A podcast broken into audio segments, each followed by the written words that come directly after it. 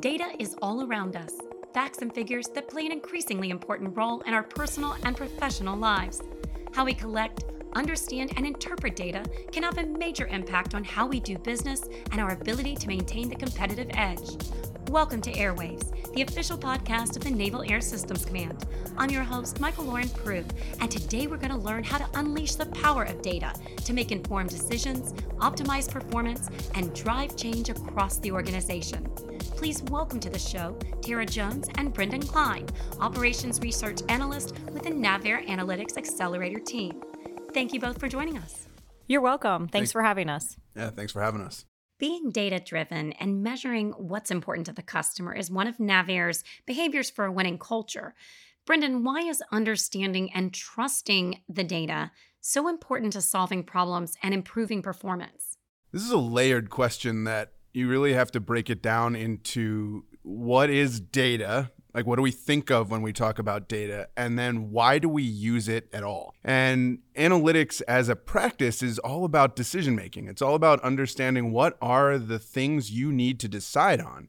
All right. So if we talk about decisions, then it's what information and what awareness do I have to make that decision?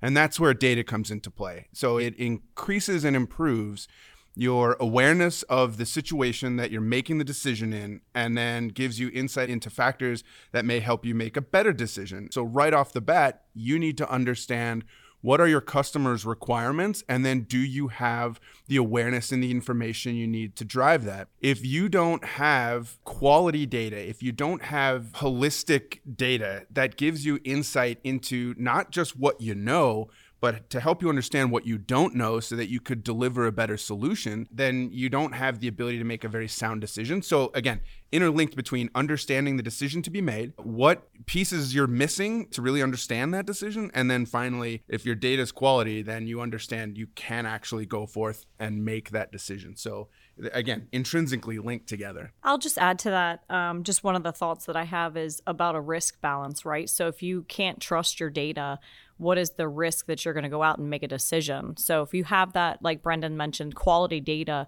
you're at a lower risk for making a bad decision.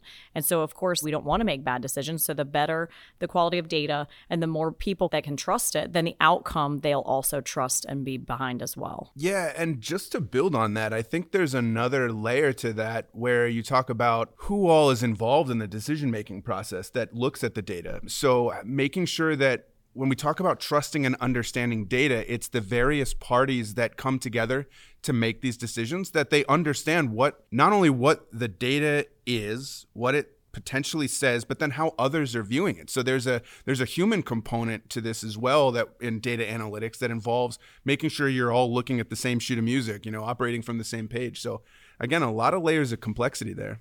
So, as I mentioned in the open, you're both part of the NavAir Analytics Accelerator team. Tell me about the team. And Tara, what is your purpose or how would you describe your role at NavAir? Yeah, so we have a very unique role in that we are from headquarters, although we get to support all facets of the command. So we get to work across all the lines of business, horizontal, all functional areas.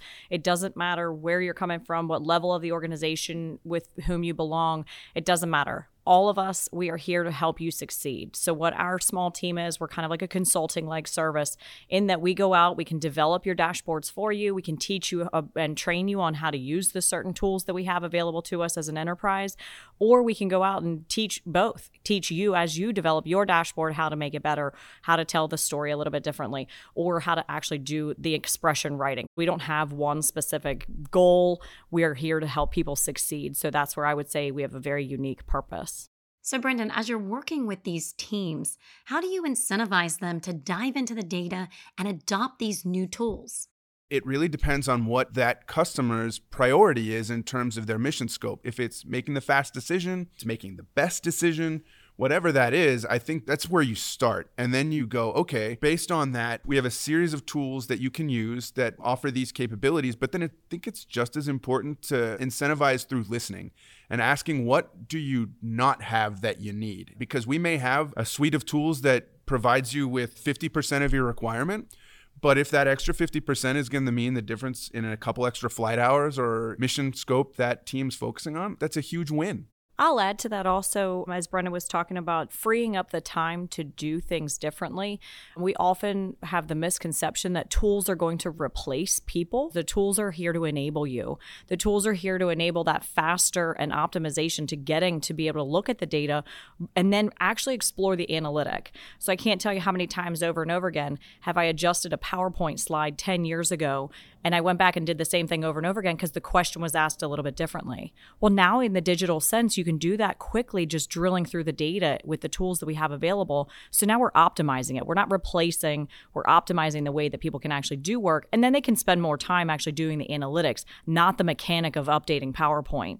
So it's really about that time savings, but also enabling you to make better decisions if that's what your outcome is. Let's talk data transparency. Why is it important that we use data to understand the good and the bad? How does data help us embrace the red?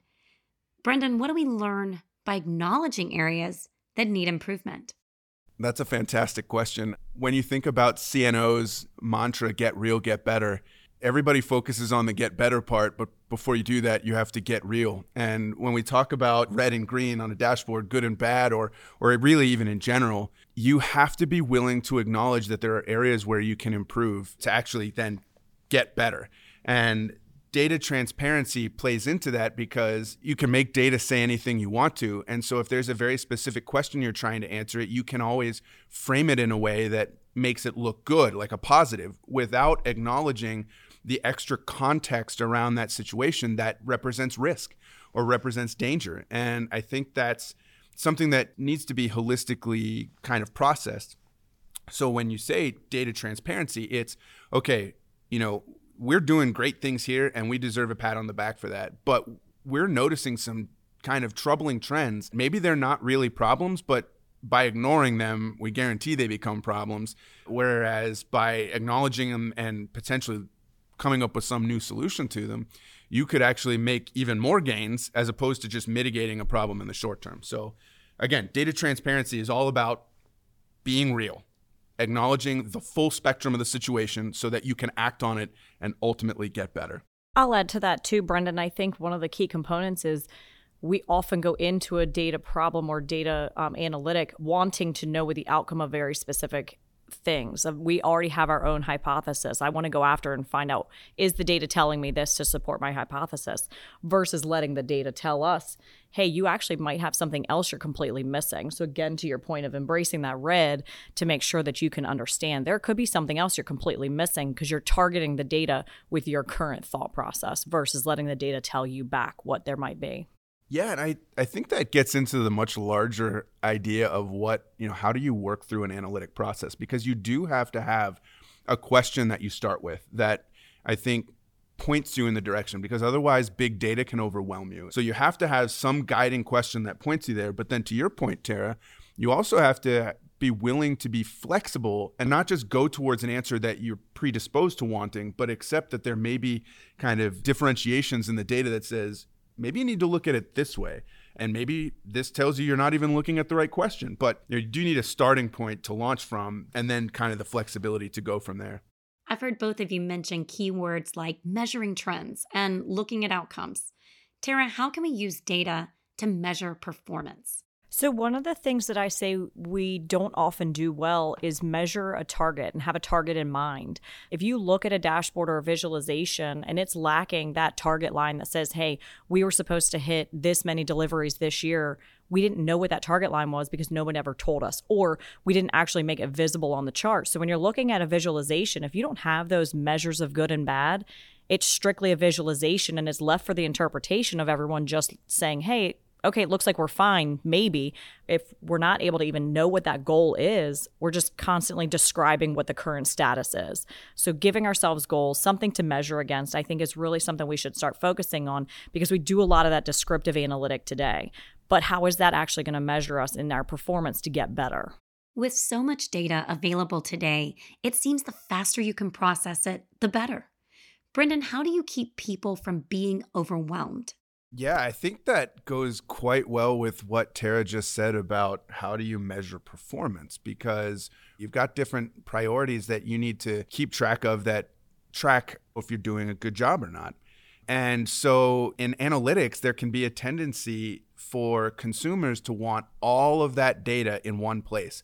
I want to be able to drill down from the highest level metric down to transactions in a database on you know minute by minute, second by second. No human on earth can process all of that information in one sitting. You've got to be able to break it down into consumable chunks that are very much focused on the decision or the action that you want to take. So, again, full circle, we're coming back to the decision or the action that you want to take. And so that's why in analytics, we focus a lot on stakeholder engagement, understanding what are your needs, what are you trying to figure out, and then curating the data in a way that answers that question provides some extra insight that maybe you didn't anticipate finding, and then potentially laying out some recommendations on both actions and then other data that might be helpful. We have all this data that could tell us everything in the world.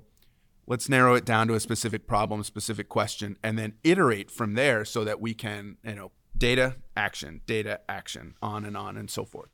So I think that brings up another very important point. As you sort through data, how do you know if your data is good or if it's quality? How do you know you can trust it? You know, we talk about this all the time. And even if you think your data might not be in good shape, even when it is cleaned, if it's cleaned thousands of different ways by multiple different departments, then it can create confusion when you get to a level that tries to view it all as interlinked. So you have to understand where that data comes together to be more viewable at a higher level and then put governing guidelines around that and agreed upon guidelines. So they're collaborative where it's not just one person making an edict. Hey, there's a reason why we calculate it this way and there's a reason why this team does. So let's talk about which makes the most sense. And then that creates both a level of trust from leadership knowing that they're getting one metric but it also creates trust amongst teams that they are thinking about things in similar ways and have that ability to give and take between one another. You want the people who are actually entering the data to understand that their metrics are important and are being used, and therefore they want to enter it with minimal errors so that we can make sure that as we continue to grow and that data is captured year over year and you're setting trends and things, that you as an as a transactional analyst are entering it with the best of your ability. We want people to be able to measure themselves, continue to get better and make sure that they're making the right decisions based off of quality data you know, we have systems where the data gets generated automatically. But when we talk about the technician who's sitting in front of a computer inputting data, they have to understand as well that what they're doing has a direct impact all the way down the decision making pipeline to eventually impact something in the fleet. So that's a critical component to data quality and trust is I know that what I'm doing inputting data, it makes a critical difference up the chain when you're trying to make a decision that could ultimately lead to you know pilot safety uh, aircraft availability. And technology is changing so rapidly that our ability to adapt is so reliant on everybody entering and abiding by data standards and data best practices so that if we need to make a pivot you know you can pass it both up and down the chain yeah, Brendan, absolutely. And I look at it as almost like a feedback loop, right? So if there's something that's being made at the decision level that's not actually being entered in a transactional value at that current time, we should be doing a gap analysis and figuring out what is it that we're missing. We don't need a whole nother system to go and capture that data, perhaps, if it were one or two elements that we could go back to the current systems we have and just add to them, tailor them, or tweak them in some small fashion. But I feel like a lot of times we reevaluate that of like, we need a whole new data system to collect all this data when in fact you have majority of it. You just need to take that step back and figure out that it's just a small gap in what you're trying to actually do. So, again, that full continual feedback loop of decision making back to the transactional level and then forward again. Yeah, and there's there's something else that you mentioned there that I think is really important to point out, which is if you look throughout the Navy's history and even DoD's history, our best has been achieved when we accept that perfection is not going to happen and we just have to get the job done somehow. And I think that with data quality, there's that blurred line, that, that very thin line that exists between what's good enough to make a trustworthy decision that I feel confident in making and if I spend all of my time trying to clean this data to absolute perfection, the time to make the right decision has already passed and we've lost it. So we've lost the advantage. And so that's one of those challenges that really requires true organizational connection to the issue because if you spend all your time trying to be perfect, you're not only not going to be, you're going to miss the opportunity to even be good. And I think that's a really, uh, you know, really key point. The NavAir organization is massive. Brendan, how do you support the variety of mission needs for data analytics across the NavAir team? Yeah, you use the word massive, and I think that's spot on because we're really looking at and not only a variety of missions that get done, but then how they use analytics in those missions. So, if we were to just for a moment segment what we do into business, engineering capability, and then sustaining, the business side of the house is not going to be necessarily on the cutting edge of, I need to identify new technology that's going to win us the fight. Their role in data and analytics is very much more standardized. Like you know what you're doing, but you have a lot of data and you're doing a lot of modeling, but it's very targeted modeling. The the number of outcomes are I would say a bit more narrow than if you look at the the engineering side where you have a lot of testing and test data that gets generated. And how do you know what test data is going to prove useful in further analytics versus not? So you have to have a strategy that provides a suite of capabilities to take data that gets generated in testing that you're not sure if you're going to need at some point or not, but can be worked all the way through that program, that platform, whatever, through its sustaining and through the ultimate affordability of it. So, again, whether it's financial modeling versus high performance computing that can handle multiple models being run at the same time and advanced simulations. I mean, these are all data and analytics activities. So it's super complicated. But again, the way that you support it is by constant engagement with your stakeholders to understand what they're doing and then working strategically with leadership to say, how do you see all of these things connecting and where are the gaps? Where would it be helpful to bring information from one stage of that process to another? I think we also want to acknowledge, too, along to what Brendan was saying, the maturity levels across the different functional areas are all very different, especially when we talk about a massive organization there are certain areas that I think we're more mature in, whether it be the analytics or even the data collection. Therefore, we can produce more outcomes or more metrics along those lines.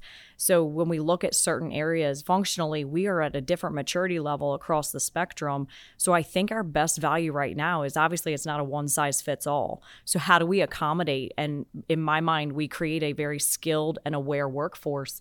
What tools are available to you? What training is available to you? How do you make the most out of what you do have at your fingertips and then what else is missing so let's figure out what else is it that we need to make sure you are successful and therefore again balancing that maturity of where are you in that analytics process and what maturity level and how do we accommodate that and help you grow from there so we don't want to just make sure you meet that one goal but let's help you continue to grow from that point on and one of the ways that we have to think about supporting our analytics teams is not just understanding the mission that they're trying to address, the questions they're trying to answer, but how they're trying to answer them, right? So when you think about analytics as a process, you have to collect the right data. You've got to transform it and store it somehow so that it's usable.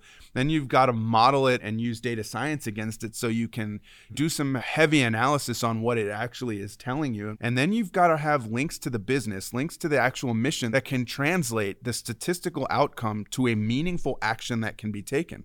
And so each of those different things that I just mentioned are very different yet related skill sets. And not every analytics practitioner has all four or five of those maxed out. So that adds another wrinkle of complication in, which is do I have the full spectrum talent to execute this? You know, that's another way to support. We've talked people, we've talked tools, and of course, then there's the, the process side that puts governing boundaries around making sure these things are trusted. So, a lot of different ways to support.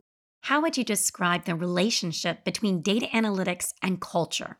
Yeah, I think it's all about bringing people together to make sure we're operating from the same page. I recently read General Stanley McChrystal's Team of Teams, and he talks a lot about team structure. In a military environment, you tend to have this very centralized command structure. Well, as General McChrystal was dealing with some really interesting things in Iraq, the ability to execute decentralized became a massive, massive game changer. And analytics is just like that. If you try to centralize too much, and do everything all in the same place, you are going to lose the quick mission wins that you might get. But if you do it too decentralized, then you're going to be duplicating a whole bunch and you're going to be making the same mistakes over and over again that can be exceptionally costly. So you have to create this essentially networked team that understands not what other teams are doing, but why they're doing it. And so, from a cultural perspective, there are common threads that can be found. We're all data scientists, despite what we do. We're all visualization experts, despite what questions we're trying to answer. So, a really great example of this, Amanda Perry, she's part of our data and analytics community of practice, and she recognized a need to focus more specifically on visualization experts. So, she stood up as part of our community a visualization collaboration group that brings together visualization experts across mission spaces to share best practices, reuse code, which is a massive time saver, and put out ways to document best practices and execute data challenges so we can keep our skills sharp and develop as technology changes. And that right there is a perfect example of how analytics and culture they're right at an intersect because everything we do is driven by people. So it's got to be linked together. Going along those same lines, Brendan, we need to become a culture of trust. If you know something that you're willing to share with me that I can better how I've done something, that to me is that great. And that's that team of teams and that node connection and that network that we're creating. If we can motivate people to want to help each other, I think overarchingly we'll just be a better culture overall and be able to all grow together versus be in this competition that, well, their team's extremely smart, but if they if they expose what they're doing, somebody else will take it. We have to kind of relinquish that control relinquish that competition mentality to all want to be better. Because at the end of the day, our goal is all the same. It's to support the fleet, support the warfighter, get the aircraft off of the flight line, and keep everything moving in the forward direction. So if we can tie ourselves back to that mission, release that competition from East Coast to West Coast, North to South, whatever we want to call it, just get rid of that competition and look at we're all in the same fight together. So, I would love to hear a couple of examples of how you develop data analytics tools for teams and what you learned. Tara, we'll start with you and then head over to Brendan. Yeah, absolutely. So during our community of practice for data and analytics, we've received briefings from different teams across the organization. One of the most recent was probably last spring timeframe. We received a brief from the T45 team that had developed an Amazon Web Services solution. And they came forward, said they're doing all this great analytics work and how they're doing it, how they're packaging it. And it was an extremely useful brief to our data and analytics community. And then came forward an MQ25 teammate that said, Hey, I need to figure out how to develop this solution. And just by nature of that connection and that communication that we've had in the briefings, we were able to tie those two teams together. And now they're in development of that AWS solution for MQ25 flight test. And so they're off and running. Again, it's that sharing and leveraging of what other folks are doing rather than I do this and I do it in my silo. That horizontal collaboration and really reaching out across all the different network nodes is most important. Tara did a really great job explaining how our ability to connect people who do analytics really leads to some great outcomes. I think when you start to transition to the tool side and the product side, we've been able to support pretty much every element of the command. And one of the best examples that I can give is our partnership and working with uh, ComFRC.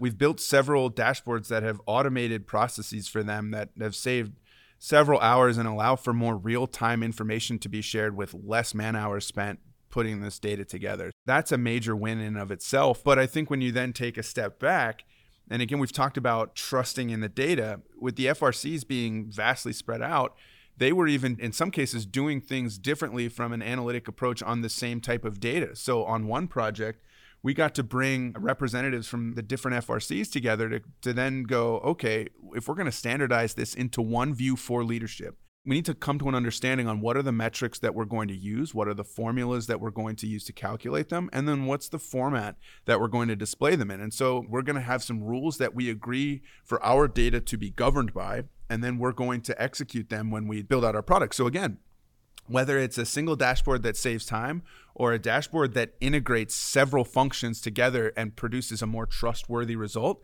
that's i mean those are the kinds of victories the kind of wins that make you go we're on the right track. We're doing the right thing when it comes to data and analytics in the command. So certainly some great success stories. Now what about challenges or failures? What have you learned from those So I think one of the greatest failures I would say we often see is it's not quite the field of dreams, right? If you build it, they will come. We have had certain instances where people find and fully adopt initially, but one of the failures that we see also is that it gets built and then shelved because people don't either make that cultural adaptation to go and start using something different. We are all creatures of habit. We are all love to be in our comfort zone. And some of these leaps into the digital transformation and some of these digital tools is just different. We've also had another instance where we built um, a dashboard. And again, this was within hours of the request. And then it reverted back to I like my Excel spreadsheets. And so those are the kind of things, again, it's behavioral. I would say our failures tend to be behavioral. It's not necessarily failures on the process or failures on the tool side. I think, again, it's fault on the people and what we allow ourselves to make the time to learn and really kind of launch out into the environment of something different. Let's motivate ourselves to learn something different. Let's motivate ourselves to get out of that comfort zone. And that'll kind of help to pull back from those failures, if you will. Yeah, and I think that that raises a much larger issue that we see in analytics in the data space, which is when you don't get the answer you're expecting, is that a failure? In a lot of ways, you can be discouraged that that happened. But with so much data and with kind of the reminder and the frame that data is one component of having awareness to the decisions that you need to make, then nothing's really a failure. Like in the case that Tara mentioned, was it that they didn't want to change to Excel or was that because there was such a time crunch to get this done that changing in that moment would have been a tremendous burden on the people required and would have added additional stress. And so that's a lesson learned on both sides that yes, we need to be more adaptable and flexible in what tools we use, but we also need to be strategic in when we make these advances and pushes. If there is a time sensitive, I need this done in 48 hours, maybe that's not the best time to try and put in a new analytic solution that requires learning from everyone because it's a process to not only understand then what you're looking at, but then how to take action against it. So that's one way I think you look at it, not as a failure, but as an opportunity to rebaseline, right? That moment to get real and get better, which is yeah, this didn't work on both sides. Let's talk through how we can actually make this happen in the future. And then I think the biggest thing that really can hamper analytics efforts is two things. Why like, why am I doing this? Because there's a lot of analytics projects that are super labor intensive. And then when the leader who looks at it goes, oh, that's great, and nothing happens, that can be very, very discouraging, right? So you have to focus on, again, tying it back to what's the most meaningful for the leader or the decision maker, and then making sure that the person developing that analytic product can develop something that meets the mark and is impactful in that way. The idea that our behaviors or our inability to be flexible can lead to failure brings me to my next question. What can we do to accelerate progress and motivate teams to harness the full potential of data? So I think we want to tie people back to the value again, right? So everybody wants to understand not the what's in it for me, but what is the, you know, as Brendan mentioned before, the why. How do I tie myself to that? And culturally, it's not always the best to get a top down pressure because then sometimes you're just getting the check in the box. We want to make sure that people understand the top down and bottoms up has to be a balance. We want to make sure people are understanding and, and kind of forcing themselves into, I see value in this and I'm okay and willing to make that transformation. And I see value in how my role fits in the process and what the outcome is and how it can actually benefit me. So there, I feel like we have to spin all of the positives. Is it going to be perfect every single time? Absolutely not. But I really think that there's ways to motivate people in different senses to see how they fit and how they're tied directly to that outcome. Yeah, just to build on that, it's why do we even need to be making critical decisions in the first place? Is it just because leadership is telling us to, or is it because we're in a great power competition with different different adversaries who are technologically savvy and very centralized in their ability to go out and execute things. So it's not just making the right decision, it's making the right decision at the right time. So that instantly ramps up the pressure on everybody, uh, top to bottom, just like you said. But then I think, how do we accelerate that? We have to acknowledge that we're measuring analytics maturity within an organization at several different levels. There's the overall enterprise maturity, which isn't going to move very fast because then underneath that, you've got hundreds of teams who do analytics and have at varying levels of maturity. So, how do you accelerate those teams? You have to take each part of the organization as a separate entity, work with them on where they're at, and then the progress that they all make will move the needle at the enterprise level. So, what behaviors, when it comes to data, are we going to need to have success?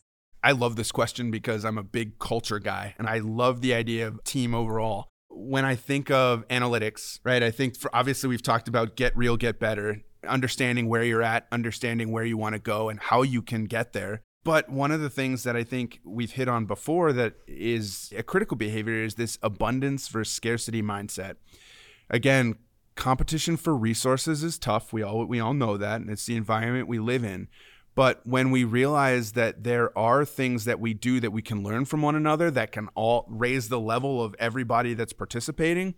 And again, kudos to Amanda Perry for recognizing opportunity there. If I can get all of our folks who do visualization to be on the same page about what capabilities do we have, and if I don't know, I know exactly where I can go to ask this, that's a huge win. And we have a command full of visualization specialists who can help with any project. And because we're spending the time to develop those relationships, they're more willing to help out. Right. And that again goes with that collaboration and trust and developing partnerships and being inclusive of everybody's perspective on the team. So again, I think it's a space where you know, it proves all of these behaviors lead to good results and, and lead to positive outcomes. We just have to spread it to more parts of the process and find those champions who are willing to say, you know what, I would like to be a part of this and I'd like to lead that. I'll say, you know, the question of empowerment comes up a lot. So, trying to make sure that we're inclusive of everybody's diversity of thought when it comes to the analytic process. I think that's a super important behavior that we need to listen and learn. We need to make sure that we're listening to our teammates and colleagues. And then also, again, as you mentioned, the partnerships, the collaboration, and trust. We need to start trusting that their good ideas actually may weigh in and learn from everybody. Again, creating that horizontal integration across the organization is really most important because we are all doing a very similar thing. It just might have a different mission outcome because of the functional areas to which we're aligned. But if we're all trying to achieve that same mission and align ourselves from a skill set and continue to learn from each other, we are really creating that culture of a winning behavior over and over again. I completely agree.